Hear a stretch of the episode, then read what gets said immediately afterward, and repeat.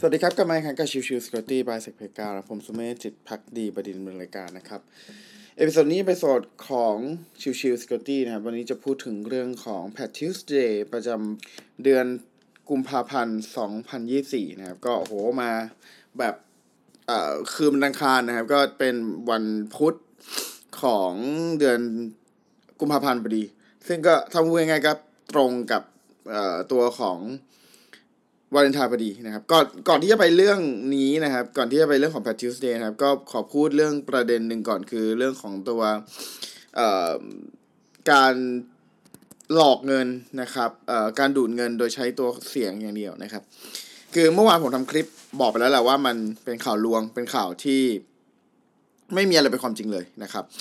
เอ่อตัวของข่าวนั้นผิดเพี้ยนไม่หมดนะครับ แล้วก็ล่าสุดทาง TB Search ก็ได้ออกมาแจ้ง เรียบร้อยแล้วนะครับ ว่า TB Search นะครับภายใต้สมาคมธนาคารยืนยันไม่สามารถใช้เสียงในการยืนยันตัวตน เพื่อโอนเงินได้นะครับ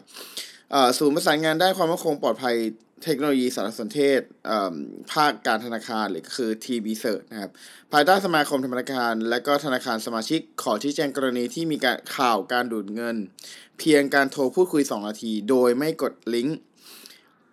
ปัจจุบันธนาคารไม่มีการใช้งานเสียงในการยืนยันตัวตนเพื่อโอนเงิน ดังนั้นเรื่องดังกล่าวไม่เป็นความจริง และยังไม่พบเหตุการณ์ความเสียหายเกิดขึ้นจากกรณีดังกล่าว ขอให้ประชาชนอย่าตื่นตระหนกนะครับ อันนี้คือ part ที่สำคัญแล้วก็เป็น part ที่ผมแจ้งไปแล้วและคุยไปแล้วตั้งแต่เมื่อวานว่ามันไม่มีความจริงนะครับ เลิกสักทีไอ้การความเชื่อแบบเนี้ยมันนะครับหากใครอยากได้รายละเอียดเต็มๆที่ผม มองว่าไทยรัฐและทางฝั่งของช่องสามทำงานที่ผิดพลาดมากๆ เนี่ยกรุณาไปฟัง episode เมื่อวานนะครับ อะ เรามาคุยกันต่อในเรื่องของตัว p a t i u s Day ประจำเดือนกุมภาพันธ์ 2024 นะครับ ก็มองว่าเป็นเดือนที่เป็นแพทที่ค่อนข้างใหญ่นะครับ หมายถึงว่ามีแพทที่ค่อนข้างเยอะ มี 5 critical pad ก็คือมี 5 critical pad นะครับ แล้วก็ มีดีนาสวิตมีรีโมทคอนเนคชันและกันอื่น รวมทั้งทั้งสิ้นนะครับ 73ช่องโว่นะครับก็ถือว่าเป็น Fat Pat Tuesday อยู่งั้นคือใหญ่เหมือนกันนะครับมีช่องโหว่นะครับ เป็น period escalation 16 ช่องโหว่เอ่อ security feature bypass 3 ช่องโหว่ remote codification 30 ช่องโหว่ information disclosure 5 ช่องโหว่ denial of service 9 ช่องโหว่เออ spoofing attack อีก 10 ช่องโหว่ด้วยกันนะครับ ยังไม่รวมตัวของช่องโหว่อีก 6 ช่องโหว่ที่มีการปล่อยมาก่อนหน้านี้แล้ว ตั้งแต่ในช่วงวันที่ 8 กุมภาพันธ์นะครับของ Microsoft Edge อีก 6 ช่องโหว่นะครับตัวของช่องโหว่ใน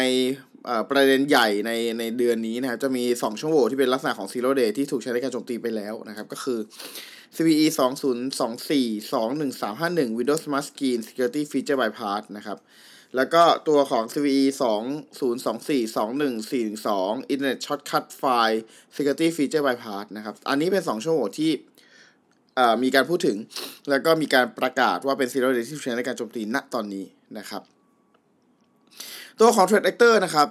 วิธีการโจมตีของตัว CVE 204 21351นะครับ ตัวของ Threat Actor จะส่งตัวของไฟล์ที่เป็น malicious ให้กับตัวของ user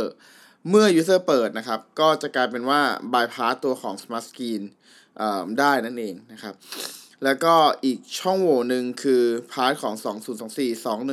21412 ตัวของทาง attacker จะส่งเป็นตัวของเอ่อไฟล์นะครับ ไปให้กับตัวของทาง user เอ่อโดยที่ตัวของไฟล์ดังกล่าวเนี่ยจะหลบเลี่ยงการตรวจจับตัวของที่เป็น malicious ได้นะครับโดยช่องโหว่ตัวหลังเนี่ยถูกใช้ในการโจมตีแล้วนะครับ โดยกลุ่ม threat actor ชื่อว่า APT Group Dark Casino นะครับ หรือชื่อก่อนหน้านี้อาจจะมีคนเรียกว่า Water Hydra นะครับเอ่อโดยตัวของทางฝั่งของ Trend Micro เจอในตัวของการโจมตีใน part นี้นะครับ ซึ่งทั้งนี้ทั้งนั้นครับ ในส่วนของ224 21351เป็นตัวแรกที่พูดถึงไปก่อนหน้านี้ครับ ยังไม่มีรายละเอียด detail นะครับว่าเอ่อตัวไฟล์จะเป็นลักษณะแบบไหนอะไรอย่างไร แต่ว่าตัวของทางฝั่งเอ่อ Trend Micro อะในส่วนของตัว 2024 21412เนี่ยมีให้ข้อมูลแล้วนะครับ หากใครสนใจก็ลองดูในตัวของ Trend Micro Zero Day Initiative อีกทีหนึ่งล้วกันนะครับ ส่วนถ้าเราดูลึกๆลงไปในตัวของ Remote Contribution ครับเอ่อถ้าเรา ตรวจไปจริงๆอะตัวของการโจมตีส่วนใหญ่ที่มักจะเกิดที่เกิดขึ้นแล้วก็ที่มีการรายงานนะครับ จะเป็นตัวของ Microsoft Office ซะเยอะนะครับ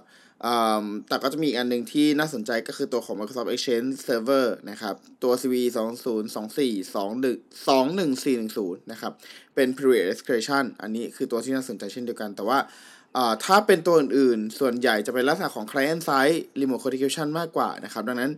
จะค่อนข้างต้องไป awareness ที่ตัวของ user แทนนะครับ แต่ฝั่งของตัว server ยังไม่มีอะไรที่เป็น